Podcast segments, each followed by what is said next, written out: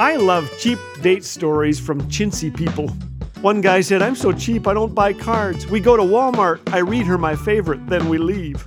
A guy drove his girlfriend to a movie, then decided it would be cheaper if they just stayed in his car and watched Netflix.